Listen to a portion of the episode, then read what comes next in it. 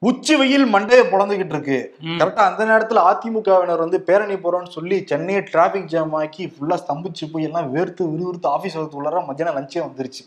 அது பாக்குறதுக்கு முன்னாடி இன்னொரு முக்கியமான செய்தி. ஓகே. தஞ்சாவூரை பத்தி. அதுக்கு முன்னாடி என்னன்னா விழுப்புரத்துல இருபத்தி ரெண்டு பேர் வந்து விசச்சாராயம் குடிச்சு இப்பதான் இறந்து போனாங்க. இன்னும் சில பேர் சீரியஸா மருத்துவமனையில் இருக்காங்க. அந்த விசாரணை போய்கிட்டு இருக்கு. அதுக்குள்ள தஞ்சாவூர் என்ன நடந்திருக்குன்னா டாஸ்மாக் பார்ல பிளாக்ல வாங்கி குடிச்ச சரக்கை குடிச்ச ரெண்டு பேர் இறந்து போயிருக்காங்க. தஞ்சாவூரை சேர்ந்த குப்புசாமி குட்டி விவேக். இவங்க என்ன பண்ணிருக்காங்க நேற்று காலையில அந்த கீழவாசல் படைவெட்டி அம்மன் நகர்ல இருக்கிற டாஸ்மாக் பாருக்கு போயிருக்காங்க. எப்பயும் டாஸ்மாக் கடை எப்போ ஓப்பன் பண்ணுவாங்கன்னா பன்னெண்டு மணி தான் ஓப்பன் பண்ணுவாங்க. பதினொரு மணிக்கே போயிருக்காங்க. பதினொரு மணிக்கு போனா என்ன கடை பூட்டி இருந்தா எல்லாம் வரவா போறாங்க. எல்லா பக்கமும் பிளாக்ல விற்கிறாங்கல்ல ம். அந்த பிளாக்ல சரக்கு வாங்கிறாங்க அதிக விலை கொடுத்து. வாங்கிட்டு ரெண்டு பேரும் குடிச்சிருக்காங்க. குடிச்ச உடனே குப்புசாமி வந்து வாயில நுர சொல்லி கண்ணெல்லாம் பிதுங்கி சம்பவத்துல இறந்து போயிருக்காரு. குட்டி விவேக்குக்கு வந்து வலிப்பு ஏற்பட்டிருக்கு. அவருக்கும் வாயில இருந்து நுர வந்திருக்கு. உடனே சொந்தக்காரங்க மருத்துவமனை கூட்டு போயிருக்காங்க. மருத்துவமனையில அவரும் வந்து இறந்து போயிட்டாங்க. குப்புசாமி உறவினர்கள் அதே மாதிரி குட்டி விவேக் உறவினர்கள் அப்படியே அந்த டாஸ்மாக் பாரை வந்து முற்றுகையிட்டு அங்கிருந்த மேற்பார்வையாளர் விற்பனையாளர்கள் எல்லாரையும் உண்டியலன்னு பண்ணிருக்காங்க. ம். சம்பவத்தை கலெக்டர் வந்திருக்காரு. தினேஷ் புன்ராஜ் தஞ்சாவூர் கலெக்டர். வந்து விசாரிச்சு பார்த்துட்டு அந்த இதுக்கு தடவைகளுக்கெல்லாம் அனுப்பிச்சு விட்டுட்டு அந்த அவங்க குடிச்ச சரக்கு அனுப்பிச்சு விட்டுட்டு இப்போ என்ன சொல்லிருக்காங்கன்னா அவங்க குடிச்ச அந்த பிளாக்ல வாங்கின சரக்குல சைனைடு இருந்திருக்கான் அவங்களே தற்கொலை பண்ணிக்கிட்டாங்களா? இல்ல இவங்களை கொலை பண்ணணும்னு சொல்லிட்டு யாராவது சைனைடை தடவுனாங்களான்னு சொல்லி விசாரணை பண்ணிட்டு இருக்கோம் அப்படின்னு சொல்றாங்க. முதல்ல டாஸ்மாக் விற்கிறதே இங்க தப்பு நம்ம சொல்லிக்கிட்டு இருக்கோம். இதுல பிளாக்ல வேற சாராயம் வந்து ஆறா எல்லா பக்கம் தான் வித்துட்டு இருக்காங்க. அந்த சென்னை மட்டும் கிடையாது. தஞ்சாவூர் எல்லா இடங்கள்லயும் இருபத்தி நாலு மணி நேரம் வந்து டாஸ்மாக் சரக்கு வந்து கிடைக்கும். அதிகமான விலை கொடுக்கணும். சரிங்களா? இப்போ வந்து சைலண்ட் எப்படி கிடைச்சதுங்கிற ஒரு கேள்வி இருக்கு. இது. இன்கேஸ் வந்து யாரோ தற்செயலா இல்ல கொலையாவது சைனடு கொடுத்துருந்தாங்கன்னா எவ்வளவு பெரிய அபாயம் அபாயமானது அது? ஆமா ஆனா அந்த இறந்து போனவர்களோட உறவினர்கள்லாம் என்ன சொல்றாங்கன்னா ச- அவங்க தற்கொலை பண்ணிக்கிற மனநிலையிலே இல்ல அவங்க ஏன் தடவி குடிச்சிருக்க போறாங்க? அது மட்டும் இல்லாம எங்களுக்கு கொடுத்தது வந்து அந்த பிளாக்ல நாங்க வாங்கினது வந்து வெளிமாநில சரக்கு அப்படிங்கிறதையும் சொல்லியிருக்காங்க. இங்க என்ன பிளாக்ல எதை விற்கிறாங்க டாஸ்மாக்ல எது விற்கிறாங்கங்கிறது பெரிய ஒரு ச- இதுவா தான் போயிட்டு இருக்குது ஆமா இது நடவடிக்கை முதல்ல பிளாக்ல விற்கிறத அரசாங்கம் தடுத்து நிப்பாட்டணும். எல்லா இடங்களையும் பிளாக்ல வித்துட்டு தான் இருக்காங்க. அங்க இருக்கிற காவல்துறைக்கு நிச்சயம் தெரியும். அவங்களும் கட்டிங் வாங்கிட்டு மாமூல் வாங்கிட்டு கட்டு கண்டுக்காம இருக்காங்க இன்னொன்னு வந்து மேலோட உத்தரவு வேற. பிளாக்ல விற்கணும் கண்டுக்காம இருங்கன்னு சொல்லிட்டு அவங்க என்னதான் பண்ணுவாங்க காவல்துறை? அமைச்சர் செந்தில் பாலாஜி இதுக்கு என்ன பதில் சொல்ல போறாருன்னு தெரியல. அன்னைக்கே கேள்வி கேட்டதுக்கு வாங்க கடையில கூட்டிட்டு கொண்டு போய் காட்டுறேன்லாம் நிருபர்கள் சொன்னப்பே இல்ல இல்லங்கிற மாதிரி தப்பிச்சிட்டாரு. இன்னொரு பக்கம் நீங்க சொன்னீங்கல்ல பிளாக்ல விக்குதுன்ட்டு. சிவகங்கை மாவட்டத்துல சாலை கிராமம்னு ஒரு கிராமத்துல. இது மாதிரி ஒரு வீடியோ இப்போ வைரலா போயிட்டு இருக்கு அந்த கிராமத்துல உள்ள டாஸ்மாக்கு பின்னாடி வந்து ஒருத்தர் வந்து பெட்டியெல்லாம் வச்சுட்டு நிறைய சரக்குகளை பிளாக்ல வித்துட்டு இருக்காரு. கடை திறக்காத டைம்ல அவர் வித்துட்டு இருக்காரு. அவரே சொல்றாரு ஸ்டேஷனுக்குலாம் காசு கரெக்டா போயிடுறதுனால எங்களை யாரும் பிடிக்கிறது இல்லை அப்படின்ட்டு அப்படிதான் பல ஏன்னா இடங்கள்ல அந்த அளவுக்கு வந்து தில்லா தான் விற்கிறாங்க அது. இல்லீகல் விஷயங்கிறதே எல்லாம் மறந்து போய் நான் தான் கட்டிங் கொடுக்குறேன்ல நான் தான் சம்பளம் கொடுக்குற ரேஞ்சில் தான் எல்லாம் வந்து குடிகாரர்கள்லாம் பேச ஆரம்பிச்சிருக்காங்க. விருத்தாச்சலத்தில் என்ன நடந்திருக்குன்னா. ஒரு சரக்கு வாங்கியிருக்காரு. அதுக்குள்ள செத்து போன பள்ளி கிடந்திருக்கு. உடனே பிரச்சனை பண்ணியிருக்காரு. என்ன வேற சரக்கு வாங்கிட்டு போக வேண்டியதானு சொல்லியிருக்காரு அசால்ட்டா அந்த அங்க இருக்க விற்பனையாளர். அந்த ஏரியா மக்கள்லாம் ஒண்ணு கூட்டிட்டாங்க. அதற்கு பிறகு இது வந்து சம்பவம் வெளியே வந்திருக்கு. இப்ப விசாரணை வந்து நடத்திக்கிட்டு இருக்காங்களாம். கா அதுவும் இல்லாம அது வந்து நூத்தி முப்பது ரூபா சரக்கு நூத்தம்பது ரூபாய் வித்துருக்காங்க அந்த சரக்கை இது இது செந்தில் பாலாஜி அதிகமா விற்கிறது இல்லைன்னா வந்து சொல்லுவாரு. ஆனா என்னன்னா வெளிநாட்டுல எல்லாம் நிறைய நேர்கள்லாம் இருக்காங்க. அங்கெல்லாம் பைப்பை திறந்து விட்டோம்னா தண்ணியே வரும். குடிக்கலாம். பாத்ரூம் பைப்பை திறந்து விட்டு தண்ணி குடிக்கலாங்க. இங்க நல்ல தண்ணியும் கிடையாது. சரியா? தண்ணிக்கும் காசு கொடுத்தோம் நம்ம. சரி காசு கொடுத்தா நல்ல சாராயம் கிடைக்கணும் அதுவும் கிடைக்காது. எந்த லட்சணத்துல இவங்க பண்றாங்கிறது தெரியாது தெரியாது தெரியுதுல்ல? இப்பதான் நடந்த ஒரு சம்பவம் முடிஞ்சிருக்கு. அதுக்கப்புறம் பிளாக்ல வைக்கிறதெல்லாம் தடுத்து நிப்பாட்டணும்ல? ஆமா இந்த திமுக அரசுக்கு வந்து தண்ணியில தான் கண்டோம்னு நினைக்கிறேன். ஏன்னா எல்லாமே தொடர்ச்சியா அந்த டாஸ்மாக் கள்ளச்சாராயம்னு பிரச்சனை வந்துட்டே இருக்கு. ஆமா. இப்ப கூட அதை கண்டுக்கலன்னு வச்சுக்கோங்களேன். கண்டுக்க மாட்டாங்கப்பா. ஆ. சாராயம் ஃபேக்டரி நடத்துறதெல்லாம் யாருன்னு நான் கேக்குறேன் நானு.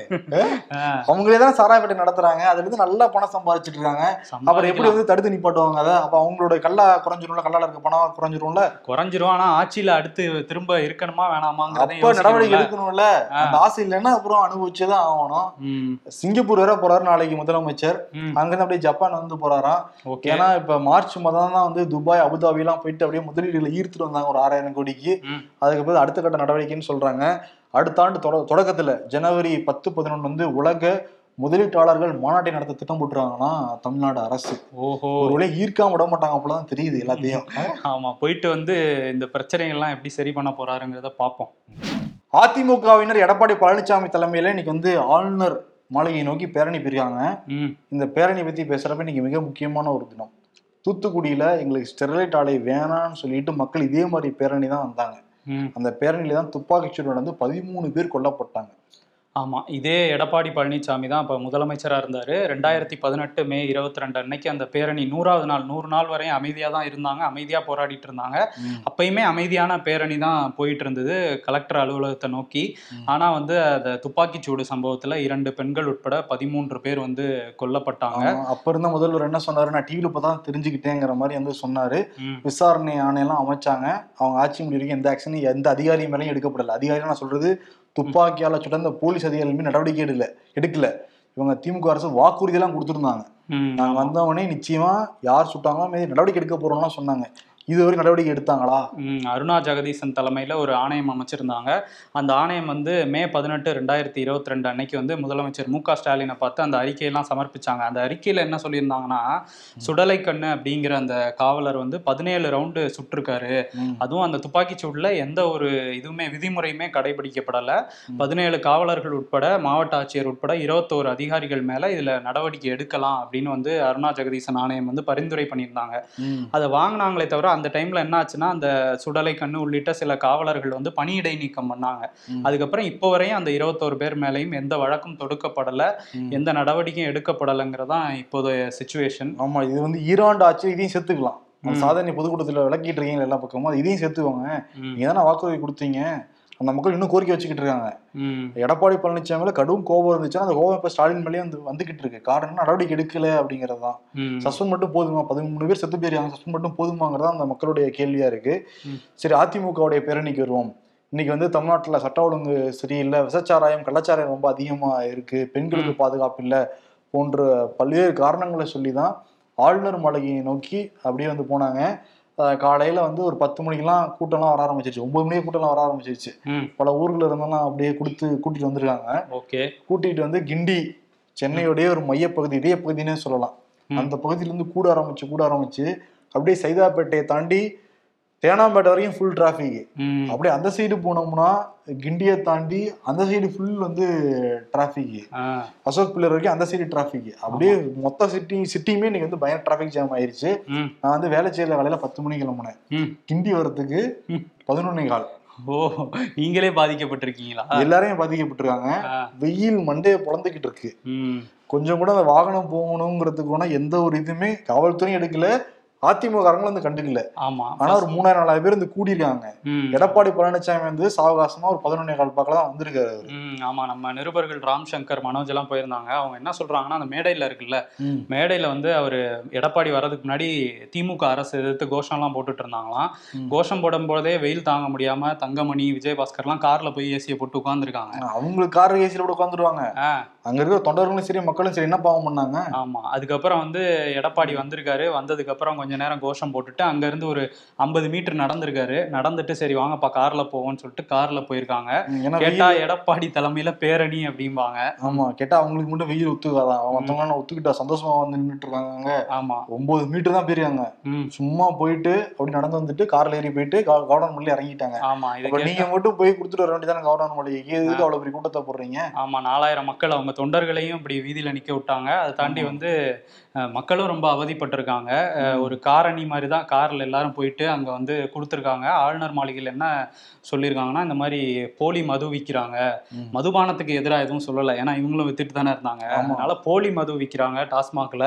அப்புறம் வந்து கள்ளச்சாராயம் வந்து ஆறா ஓடிட்டு இருக்கு சட்ட ஒழுங்கு பிரச்சனை இருக்கு அப்படின்லாம் சொல்லிட்டு வந்திருக்காங்க வெளியே வந்து அவர் என்ன சொல்றாருன்னா அந்த வீடியோவை போட்டு காட்டுறாரு செந்தில் பாலாஜிக்கு எதிராக ஒரு டாஸ்மாக் ஊழியரே வந்து அவங்களுக்கும் நாங்கள் காசு கொடுக்கணும்ல?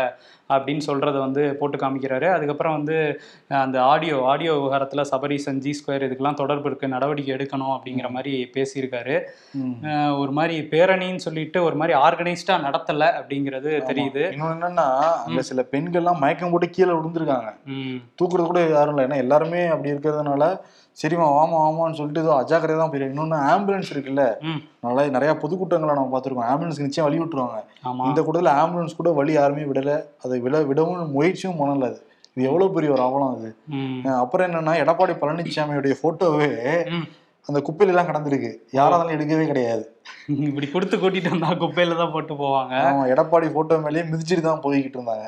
இப்படி ஒரு அன்ஆர்கனைஸ்டா ஒரு பேரணி வந்து நடந்து முடிஞ்சிருக்கு. ஆமா ஒரு எதிர்கட்சியா வந்து எப்படி பண்ணிருக்கணும் இவங்க பண்ணல சரியா? மக்கள்கிட்ட வந்து திமுக மேல எதிர்ப்பு கிளம்பணும்னு சொல்லிட்டு தான் பண்ணாங்க. ஆனா இன்னைக்கு டிராபிக்ல நின்னவங்க எல்லா மனசுலயும் எதிர இடம் பிடிச்சது யாரும் எடப்பாடி பழனிசாமி குரூப் தான். சென்னையில திங்கட்கிழமை காலையில இது தேவையா? அதே மாதிரி அண்ணாமலை அறிவிச்சிருந்தாருல? ஒரு பேரணி. ஆமா பேரணி அது. போராட்டம் ஒண்ணு போராட்டம் ஆர்ப்பாட்டம் பேரணி. ஆமா அந்த போராட்டத்திலே சனிக்கிழமை நடத்துனாங்கல்ல. அதுக்கே அவர் வந்து நாலு மணிக்குன்னு சொன்னாங்க அஞ்சரைக்கு தான் வந்தாராம். வர வரையும் யாராவது பேசுங்கப்பா நீங்க பேசுங்கப்பா நீங்க பேசுங்கப்பான்ட்டு யாரும் மைக்கே வாங்கலையாம். ஏங்க நீங்க பேசுறது நீங்க பேசுறதுன்னு கடைசி வரையும் ஓட்டிட்டு அஞ்சரை மணிக்கு அவர் ஏறி பேசிட்டு அவர் போயிட்டாரு. அதுக்கு மட்டும் அம்மா பேசிட்டு இருந்திருக்காங்க. சரி யாரையும் பேசல நானாவது பேசணும்னு சொல்லிட்டு அம்மா மைக் வாங்கி பேசிட்டு இருந்தப்ப கரெக்டா அண்ணாமலை போற ஒரு நாலு மணி அவரோட டைம் வந்து அஞ்சரைக்கு வருவாரு. ஆறுங்கிறதா ரெண்டு மணி கழிச்சு தான் வருவாரு எப்பயுமே எல்லா ஃபங்க்ஷனுக்குமே. அப்புறமா பேசிட்டு இருந்துச்சு யாரும் பேசல நானா பேசுறேன்ட்டு. உடனே தலைவர் கொஞ்சம் சீக்கிரம் பேசி முடிச்சேன் சீக்கிரம் பேசி முடிச்சேன் நீயே முடிச்சு போனா நம்ம கீழே இறங்கிட்டா. அதான் அந்த மாதிரி தான் நடந்திருக்கு. ஆமா. அவர் என்ன சொல்றாரு ரெண்டாயிரத்தி இருபத்தி நாலு தேர்தலில் நிக்க மாட்டாராம். இவரே தான் சொன்னாரு. ஆட்சியை பிடிக்கணும்னா நான் எல்லா தேர்தலும் நிப்பேன் எல்லாம் பேசிட்டு இருந்தாரு. ஆமா. அதுக்குள்ள மறந்துட்டாரு போல இருக்கு பழசு. பேசுனது. ஆமா அது என்ன சொல்றாருன்னா ரெண்டாயிரத்தி இருபத்தி நாலு தேர்தல்ல நின்னு இந்த தமிழ்நாட்டை விட்டு போகிறதுக்கு எனக்கு மனசு இல்லை அப்படின்றாரு. ஏங்க தமிழ்நாட்டு தொகுதியில நின்னு ஜெயிக்க போறீங்க. பார்லிமெண்ட் நடக்கும்போது அங்க டெல்லிக்கு போக போறீங்க. தமிழ்நாட்டு பிரதிநிதி தான் நீங்க போக போறீங்க. இப்ப ராகுல். காந்தி எந்த பிரதிநிதி. வயநாடு பிரதிநிதி தான் போனாரு. அவர் பதவி இப்படின்னு வச்சுக்கோங்க இங்க இருந்தா போக போறீங்க. இல்லப்பா அவர் என்ன ஆசைப்படுறாருன்னா ராஜ்யசபா எல்லாம் ஆசைப்படுறாரு அப்படி கிடையாது. அவர் என்ன இருக்கா? இல்ல இல்ல. அவர் வந்து இப்போ இந்த மக்களவை சட்டமன்ற தேர்தல்னா ஆயிரம் ஓட்டு ஐந்து ஐம்பதாயிரம் ஓட்டு அந்த மாதிரி தான் இருக்கும். இது நான் லட்சக்கணக்கான ஓட்டுல தோத்துட்டோம்னா கொஞ்சம் அவமானமா இருக்கும்ல. ஏன்னா கர்நாடகால நம்ம பிரச்சாரம் பண்ற பல இடங்கள் என்ன இருக்குன்னா நம்ம லைவா பாத்துருக்கோம் வேற. ஆமா. அது பக்கத்து மாநிலம் மிசில மண்ணோட்டல. காங்கிரஸ் வேற ரொம்ப ஆர்வமா இருக்காங்க பிரச்சாரத்துக்கு வாங்கன்ட்டு. ஆமா இந்த காங்கிரஸ்னு சொல்றப்ப ராகுல் காந்தி வந்து வந்து ராஜீவ் காந்தி நினைவிடத்துக்கு வந்து அஞ்சலி செலுத்துறதா இருந்துச்சு. அன்பார்ச்சுனேட்லி அந்த பிளான் வந்து கேன்சல் ஆயிருக்கு. ஆமா நேத்து வந்து அவர் வரல. இதை பத்தி நம்ம நிருபர் கோபாலகிருஷ்ணன் வந்து காங்கிரஸ் வட்டாரத்துல விசாரிச்சிருக்காரு. அவங்க என்ன சொல்றாங்கன்னா இந்த மாதிரி எல்லாரும் தலைவர் பதவி கேட்டு நச்சரிக்கிறாங்களாம். ஜோதிமணியே வந்து நேரடியாலாம் பேசியிருக்காங்களாம் ராகுல் காந்தி கிட்ட எனக்கு வேணும்ட்டு. எதா இருந்தாலும் கார்கே தான் முடிவு பண்ணுவாரு அப்படின்னு சொல்லியிருக்காங்களாம். இங்க ஏழு எட்டு பேர் வந்து அந்த தலைவர் ரேஸுக்கு ரொம்ப அடிச்சுட்டே இருக்கிறதுனால. சரி இப்போ வந்தா நமக்கு சரியா இருக்காது அப்படிங்கிறது ஒரு காரணமா இன்னொரு காரணம் வந்து. ஸ்டாலின் போயிருந்தார்ல கர்நாடகாக்கு அங்க வந்து அந்த மேடையில வந்து ரொம்ப இட நெருக்கடியா இருந்ததுனால அந்த கடைசியில கை தூக்குனதுல வந்து அவர் பின்னாடி போயிட்டாரு ஸ்டாலின். அவர் மட்டும் இல்ல காங்கிரஸ் சிஎம் ஆன பூபேஷ் பாகலும் வந்து பின்னாடி போயிட்டாரு. இந்த சம்பவங்கள்லாம் நடந்துச்சு இல்ல இதுக்கப்புறம் வந்து அங்க கடைசியா எல்லா தலைவர்களும் நின்று பேசிட்டு இருக்கும்போது பாதியிலே வந்து ஸ்டாலின் கிளம்பிட்டாராம். அங்க ஒரு விருந்து நிகழ்ச்சி வேற ஏற்பாடு பண்ணியிருந்தாங்களாம் அதுல கூட அவர் கலந்துக்கலாம் அதனால இங்க வரும்போது ஏதாவது சலசலப்பு ஏற்படும் அதனால இப்போதைக்கு வேணாம் அப்படின்னு ராகுல் முடிவு பண்ணியிருக்கதா சொல்றாங்க. செல்வராஜ் வேற சொல்லியிருக்காரு. ஸ்டாலின் போய் பக்கத்து மாநிலம் அவமானப்பட்டாரு. இதெல்லாம் நம்ம தமிழ்நாடுக்கு கிடைச்ச ஒரு அவமானம் தானேன்னு சொல்லிட்டு அவரு திமுக தலைவர் மட்டும் இல்ல அவர் எனக்கு முதல்வர் தான். அவர் ஏன் அசிங்கப்படுத்தினீங்கன்ட்டு அவரே மறந்துருப்பாரு. இவர் அதை ஞாபகப்படுத்துற மாதிரி அதுக்குதான் சொல்றாரு அதுக்குதான் சொல்றாரு. எப்படி அவமானப்படுத்திட்டாங்க தெரியுமா? தலைவரே. ஐயோ, எனக்கு அவமானமா இருக்கே அதுன்னு சொல்லிட்டு அவரே. அவரே புண்புட்டு தான் ஆ. மனசை ரணமாக்கிட்டு இந்த பார்ட்டிக்கெல்லாம் போகாம கிளம்பி வந்திருக்காரு. அத போய் இவர் திரும்ப திரும்ப டி கே சிவகுமார் கட்டி பிடிச்சாரு. அப்புறம் வந்து அவரே தான் முன்னாடி வாங்கலாம் சொன்னாரு. இருந்தா கூட கை தூக்கும்? போது பின்னாடி போயிட்டாங்க கை தூக்குறவ அவர்தான் முன்னாடி வந்து தூக்கி இருக்கணும் இதே. மோடிஜி இருந்தா யோசிச்சு பாருங்க நாங்க அந்த இடத்துல எங்க எத்தனை கேமரா இருந்தாலும் எல்லாத்துக்கும் சேர்த்து போஸ்ட் நடுவுல பூந்து வந்துருவாப்ல தலைவர். யாருகிட்ட அப்படிங்கிற மாதிரிதான். இதெல்லாம் மோடின்னு சொன்னீங்கல்ல. கத்துக்கணும் பிஎம் இருந்து. மோடின்னு சொன்னீங்கல்ல. மோடி பேர்ல வந்து ஒரு மாம்பழம் வரப்போதான். அந்த மோடி மாம்பழமா? மோடி மாம்பழமா? அது ஒரு புது வகை உருவாக்கி இருக்காங்களாம் யூபிஐ சேர்ந்த உபேந்திரகுமார் சிங் அப்படிங்கிறவர் வந்து. ஒரு மாம்பழ வகையை உருவாக்கிட்டு அதுக்கு மோடின்னு பேர் வச்சிருக்காரு. இப்போவே முதற்கட்டமா ஆயிரம் மரக்கன்றுகள்லாம் தயாரா இருக்கான். இந்தியா முழுக்க இனிமே கிடைக்கும் அப்படின்னு சொல்லியிருக்காங்க. இதோட? விலை இருக்குல்ல? அதான் அதான் கேட்க வந்தேன். மற்ற மாம்பழங்களோட. அதிகமா. எவ்வளோ? எவ்வளோன்னு சொல்லல. மற்ற மாம்பழ வகையோட இது அதிகமா இருக்கும் அப்படின்ட்டு இருக்காங்க ஓகே. அஹ் அதிகமா கொடுத்து வாங்கணுமா அப்படின்ட்டு காங்கிரஸ்ல இருந்தெல்லாம் ஓட்டிட்டு இருக்காங்க மோடி பத்தி பேசிட்டு இருந்தோம்ல. ம். இந்த சட்டமன்றத்துக்கு வெளியே காங்கிரஸ் கட்சிக்காரங்க ஃபுல்லா கோமியம் தெளிச்சு சுத்தம் பண்ணிடுறாங்க எல்லாத்தையுமே. ஆமா கோமையம் தெளிச்சு சுத்தம் பண்றாங்க. என்னன்னு கேட்டா பாஜகவோட ஊழல் வந்து இந்த இடத்தோட புனிதத்தன்மையே கெடுத்துருச்சு. அதனாலதான் கோமயத்தை வச்சு சுத்தம் பண்ணிட்டு இருக்கோன்னு கிண்டல் வேற பண்ணிட்டு இருக்காங்க அதை வச்சு. ஆனா சீரியஸா தான் பண்ணிருக்காங்க. வீடியோ பார்த்தா இது கிண்டல் பண்றதுக்காக பண்ணப்பட்ட மாதிரியே தெரியல. தெரியல. அவங்களுக்கு அந்த கோமியத்துல ஒரு நம்பிக்கை இருக்குன்னு நினைக்கிறேன் காங்கிரஸ் கட்சிக்காரங்களுக்கும் ஆமா கர்நாடகால ஒரு நம்பிக்கை இருக்கு போல. ஆமா இப்படி பார்த்தா. ரெண்டு கட்சிக்கு ஆறு வித்தியாசம் தெரியாத மாதிரி தான் இருக்கு. ஊருக்கு ஏத்த மாதிரி மாத்திக்கிறாங்க. ஊருக்கு ஏத்த மாதிரி மாத்திக்கிறாங்க. இதேதான் வேற மாநிலத்துல வந்து இல்லம்பாங்க. இங்கெல்லாம் இல்லம்பாங்க. அங்க வந்து இது பண்ணுவாங்க. சரி தமிழ்நாடு திரும்ப வரும். இங்க வந்து முன்னாள் அமைச்சரா இருந்த விஜயபாஸ்கர் அன்பழகன் வேலுமணி தங்கமணி போன்ற பல்வேறு வீடுகளை ரைட்ல நடத்துறாங்க லஞ்ச ஒழிப்புத்துறை. ஆமா. இப்போ வந்து விஜயபாஸ்கர் மீதும் முன்னாள் சுகாதாரத்துறை அமைச்சராக இருந்த விஜயபாஸ்கர். அவர் மீதும் அன்பழகன் மீதும் வந்து லஞ்ச ஒழிப்புத்துறை குற்றப்பத்திரிகை தாக்கல் பண்ணிருக்காங்க. விஜயபாஸ்கர் வந்து கணக்கில் வராத முப்பத்தாறு கோடி வச்சிருக்காரு அவர். அதான் எழுதியிருக்காங்க. அதான் நிரூபிக்கப்பட்டுச்சுன்னா அவங்க மம்மி மாதிரி தான் அவருக்கும் தண்டனை உறுதின்னு தான் சொல்றாங்க. போக தெரியும். விசாரணை எப்படி நடக்குதுங்க பொறுத்து தான் இதெல்லாம் கணிக்க முடியும். ஓகே முப்பத்தாறு கோடி சிக்கியிருக்கா? ஆமா. ஓகே எல்லாம் ரெண்டாயிரம் ரூபா நோட்டா? அது என்னன்னு அவங்க. தான் ப தெளிவுபடுத்தணும் சிதம்பரம் வேற சொல்றாரு. அவர் என்ன சொல்லியிருக்காரு? இப்ப நிறைய பேர் ரெண்டாயிரம் நோட்டை பதுக்கி வச்சிருப்பாங்க. இப்ப ரெண்டாயிரம் நோட்டு மாத்த வரவங்க கிட்ட ஆதார் கார்டோ எந்த விதமான டாக்குமெண்ட் கேட்கறது கிடையாது. அப்ப கள்ளப்பணம் வச்சிருக்கவங்க ஈஸியா வந்து மாத்திட்டு போயிருவாங்கல்ல. அவங்களுக்கு இல்லாத ஆளா ஒரு கோடி இருக்குன்னு வச்சுக்கோங்க ஆமா இது ஈஸியா மாத்திட்டு போயிருவாங்கல்ல எல்லாத்தையும்? ஏன்னா ரெண்டாயிரம் ரூபாலாம் எனக்கு தெரிஞ்சு சாமானியர்கள்ட்ட அவ்வளவா கிடையாது. எங்கேயோ பதுங்கி தான் இருக்கு ஆனா இது மாத்துறதுக்கு அவங்களுக்கு வசதியா தான் இருக்கும். இந்த மாதிரி எல்லாம் பண்ணாங்கன்னா அதேதான். இன்னொரு விஷயம் வசதி பண்ணி கொடுத்துருவாங்கப்பா. நீங்க கருப்பணம் வச்சிருக்கீங்கன்னு கவலை எல்லாம் பட வேணாம். இந்த நீங்களே டைரக்டா பேங்க்குக்கு தில்லா கெத்தாந்து மாத்திட்டு போங்க. ஓகே அதுதான் எனக்கு அதுதான். ரெண்டாயிரம் ரூபாய் எங்க போச்சுன்னு யோசிச்சோம்ல? எல்லாம் பதுங்கி தான் இருக்கு போல. பதுங்கி இருக்கான் நான் விசாரிச்சிருக்கேன். பாதி அரசியல்வாதிகள்ட்ட இருக்கான். பாதி சினிமா நடிகர்கள்ட்ட வேற வச்சிருக்காங்களாம். ஓ ஐயோ இவ்வளவு பணத்தை நம்ம ரெண்டாயிரம் ரூபாய் ஈஸியா பீரோல வைக்கலாம் நினைச்சு ரெண்டாயிரம் ரூபாய் நோட்டா வாங்கிட்டோமே. வாங்கிட்டோமே. எத்தனை பேர் கொடுத்து நம்ம மாத்துறது? தொழிலதிபர்கள்லாம் வேற வச்சிருக்காங்களாம் சரி அதான் ஆர்பிஐ என்ன சொல்லியிருக்காங்கன்னா வங்கிகளுக்கெல்லாம் வந்து அந்த வழிகாட்டுதல் முறையை வந்து சொல்லியிருக்காங்க. எப்படின்னா நாளையில இருந்து வாங்க ஆரம்பிக்கிறாங்கல்ல. இதுக்கு தனி கவுண்டர் நீங்க போடணும். வெயில் காலமா இருக்கிறதுனால பந்தல்லாம் அமைச்சு வரவங்களுக்கு தண்ணிலாம் கொடுக்கணும் அப்படிங்கிற மாதிரிலாம் சொல்லியிருக்காங்க. இந்த ரெண்டாயிரம் ரூபா நோட்டை வந்து நம்ம எப்போ வேணா டெபாசிட் பண்ணிக்கலாம். அப்படிங்கிறதையும் சொல்லியிருக்காங்க. அதாவது ஒரு நாளைக்கு பத்து நோட் அந்த இருபதாயிரம் ரூபாய்க்கு மாத்தலாம்னு சொல்லியிருந்தாங்கல்ல ம். மாத்துறது அவ்வளவுதான் மா- மாத்த முடியுமா? ஆனா வந்து இப்போ உங்க கணக்கு இந்த பேங்க்ல உங்க அக்கௌண்ட் இருக்குன்னா நீங்க எவ்வளவு ரெண்டாயிரம் ரூபாய் நோட்டை வேணாலும் அதுல அக்கௌண்ட்ல போடலாம் அப்படிங்கிறதையும் சொல்லியிருக்காங்க. மே இருபத்தெட்டாம் தேதி புதிய நாடாளுமன்றம் திறக்க போறாரு பிரதமர் மோடி. ம் இருபத்தி எட்டு ஏன்னு ஒரு கேள்வி இருக்குல்ல? ஆமா. அன்னைக்குதான் சாவர்கர் பிறந்த தினமா? இத காங்கிரஸ் கண்டுபிடிச்சிருக்காங்க. பாத்தீங்களா? இவங்க எதை நோக்கி வராங்கன்னு இப்ப புரியுதா அப்படிங்கிறாங்க. ஆஹ் இன்னொன்னு என்னன்னா ராகுல் காந்தி ஆகட்டும் இல்ல ப. சிதம்பரம் ஆகட்டும் காங்கிரஸ் கட்சியோட முக்கிய முக்கிய தலைவர் என்ன கேக்குறாங்கன்னா இந்தியாவுடைய அரசியல் அமைப்போடைய தலைவர் வந்து குடியரசுத் தலைவர் தான். நாடாளுமன்றமும் அவருக்கு கீழே தான் கட்டுப்பட்டு நடக்குது. அப்ப அவர் திறக்கிறதானா முறையா இருக்கும். ஜனாதிபதி திறக்கிறதானா முறையா இருக்கும். எதுக்கு வந்து மோடி திறக்கிறாரு? அவங்களுக்கு கட்டுப்பட்டு என்ன. பிஜேபி அலுவலகமா திறக்கிறதுக்கு நாடாளுமன்றம் எல்லா கட்சிக்காரங்களும் கூடுற ஒரு இடம். அதுக்கு ஒரு பொதுவான நபர் திறந்தா தானே மரியாதையா இருக்கும் நல்லாவும் இருக்கும். ஆமா நியாயமா தானே இருக்கு. நியாயமா இருக்குல்ல கேள்வி? ஆஹ் இருபத்தெட்டாம் தேதி வேற வச்சிருக்காங்க. அக்டோபர் ரெண்டு எல்லாம் திறக்க மாட்டாங்களா? காந்தி பிறந்த நாள் அன்னைக்கு இருபத்தெட்டாம் தேதி வந்து அவங்க ஆட்சிக்கு வந்து ஒன்பது ஆண்டுகள் வரை ஆகுது. ஓஹோ. அதுவும் ஒரு காரணம் இருக்கு. ஆனா சாவர்கர் பிறந்த நாள் பார்த்தா அப்பயும் பதவி. ஒன்பது ஆண்டுகளுக்கு முன்னாடியே அதை யோசிச்சுதான் பண்ணியிருக்காங்க. ஆமா. ஓகே அது என்ன நடக்க போகுதுங்கிறத பார்ப்போம். மோடி வந்து அந்த ஜி செவன் மாநாடுக்கு போயிருந்தாருல்ல. அங்கேயே வந்து அந்த குவாட் மாநாடும் நடத்தி முடிச்சிருக்காங்க. அந்த குவாட் மாநாடுல வந்து அறிக்கை வெளியாயிருக்கு. அந்த மாநாடு முடிஞ்சதுக்கு அப்புறம் அதுல என்ன சொல்லியிருக்காங்கன்னா சீனாங்கிற பெயர் குறிப்பிடல. ஆனா சீனாவை வந்து சொல்லியிருக்காங்க. ஜி பேசினப்பவா ஜி பேசல அறிக்கை மொத்தமா நாலு நாடுகளும் சேர்ந்து அந்த குவாட் நாடுகள்லாம் ஒரு அறிக்கை வெளியிடுவாங்க. அது முடிஞ்சோடனே. மாநாடு முடிஞ்சோடனே அந்த அறிக்கையில சீனாங்கிற பேர் இல்லை. ஆனா வந்து நீங்க இந்த நாடு வந்து இந்த மாதிரி பசிபிக் பெருங்கடல்ல வந்து ஆதிக்கம் செலுத்த நினைக்குது. அதை தாண்டி வந்து அவங்க வந்து சின்ன சின்ன நாடுகளுக்கு கடன் கொடுத்து அவங்கள வந்து கடன் வலையில சிக்க வச்சு அங்க போய் ஆதிக்கம் செலுத்துறாங்க. இதெல்லாம் தப்புங்கிற மாதிரி கண்டனம் தெரிவிக்கிற மாதிரி ஒரு அறிக்கை. அதுலயும் சீனா பேர் இல்ல. ஜி தான் ஐடியா கொடுத்துருப்பாரு ஜி வேணாம் ஜி. பேர் வேணாம் ஜி அப்படின்ட்டாரு போல. அதனால வந்து இந்த மாதிரி பண்ணியிருக்காங்க. குவாட் மாநாடு. அதே மாதிரி ஜெலன்ஸ்கியை வேற அங்க சந்திச்சாரு. நாங்க உங்களுக்கு வந்து இந்த போர் நிறுத்துறதுக்கு என்னென்ன உதவி பண்ண முடியுமோ எல்லா உதவியும் பண்றோம் அப்படின்னு சொல்லியிருக்காரு. அது வெறும் வாய் வார்த்தையா தான் இருக்கும்.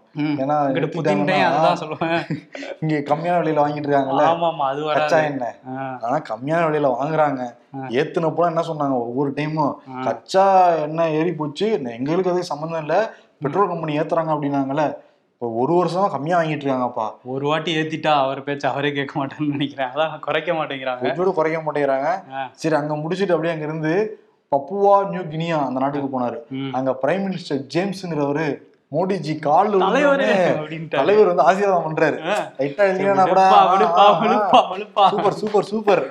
அப்படிங்கிற மாதிரி ஒரு விஷயம் நடந்திருக்கு. திருக்குறள் புக்கெல்லாம் வெளியிட்டிருக்காங்க. அது ரொம்ப. நல்ல விஷயம். டோக்பிசன் அப்படிங்கிற அந்த லாங்குவேஜ்ல வந்து டிரான்ஸ்லேட் பண்ண திருக்குறள் திருக்குறள் நூலை வந்து பிரதமர் மோடி வந்து வெளியிட்டிருக்காரு அந்த நாட்டுல. அப்புறம் அங்கிருந்து அப்படியே ஆஸ்திரேலியாலாம் போறாரு. ஆமா. சரி இந்த செய்தி சொல்றப்ப நிதிஷ்குமார் இருக்காருல்ல. தொடர்ந்து பல தலைவர்களை பார்த்துட்டாரு. ஸ்டாலின் எப்ப பாப்பாரு பாப்பாருன்னு கேள்வி எழுப்பிட்டு இருந்தோம்ல பார்க்க வர போறாரு அப்படியா?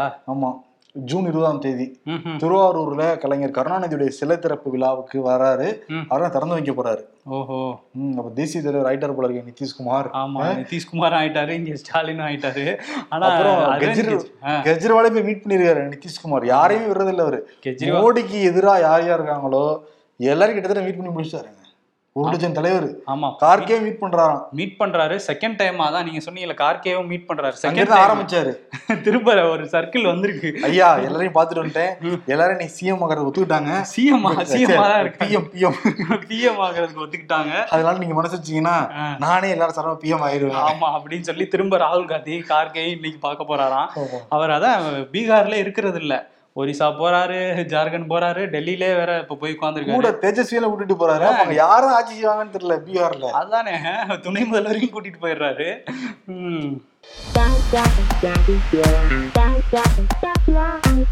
ஆயிரத்தி தொள்ளாயிரத்தி எண்பத்தி ஒன்னாம் ஆண்டு டிஎன்பிஎஸ்சி குரூப் ஒன் காவல்துறை துணை கண்காணிப்பாளர் டிஎஸ்பி தேர்வுக்காக விண்ணப்பித்த போது எடுத்த புகைப்படம் சொல்லிட்டு ஜெயக்குமார் அவரோட போட்டோ வெளியிட்டிருக்காரு. அதுக்கு கீழே வடிவில் ரியாக்ஷனா நான் பேசுவதை எடிட் செய்து போடுகின்றனர் அமைச்சர் பொன்முடி. இப்படித்தான் நான் பவுலிங் போட்டு விளையாடினதையும் எடிட் பண்ணிட்டாங்க. நாசர்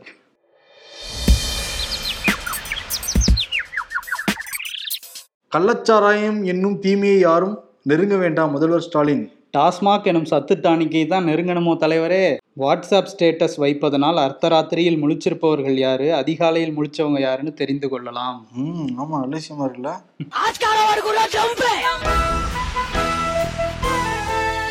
வருண் வசியை கூப்பிட்டு அவார்டு கொடுக்க சொல்லட்டுமா இல்ல நானே கொடுக்கட்டுமா? இல்ல நீங்களே கொடுத்துருங்க. அக்கா கொஞ்சம் பிஸின்னு நினைக்கிறேன். நல்ல வேலைப்பா. இவரோட வசி தான் கொடுக்க நினைச்சிட்டேன். இல்ல. கூப்பிட்டா அதுக்கு ஏதாவது சொல்லுவீங்க. அதான் நீங்களே கொடுத்துருங்கன்ட்டேன். ஓ, அதனாலதானா? சரி எடப்பாடி பழனிசாமி கொடுத்துடலாம். ஆளும் கட்சிக்கு எதிராக வெயிட்டை கூட்டி தான் நடத்திருக்காரு அவர் என்ன நினைப்பாருன்னா மாசா நான் வெயிட்டா கெத்தா தான் நினைச்சிட்டு ஆளுநர்கிட்ட போய் கொடுத்துருக்காரு. ஆ. ஆளுநர் வாங்கியிருக்காங்க. அதே விருதா கொடுத்துடலாம். ஓகே. ஆனா மக்கள் எல்லாம் கடும் கோத்துறாங்க சென்னை மக்கள். மக்கள் வந்து- டிராபிக் ஜாம் ரெண்டாயிரத்தி இருபத்தி நாலுல தெரியும். மாசா எங்க வெயிட்டு காட்டுறோம். இருங்க. அப்படின்னு காட்டுவாங்க. நாங்க தான் ரியல் மாசு. அப்படின்னு காட்ட போறாங்க. சரி அதை பொறுத்திருந்து பார்ப்போம். ஓகே நாளை சந்திப்போம். நன்றி வணக்கம். நன்றி.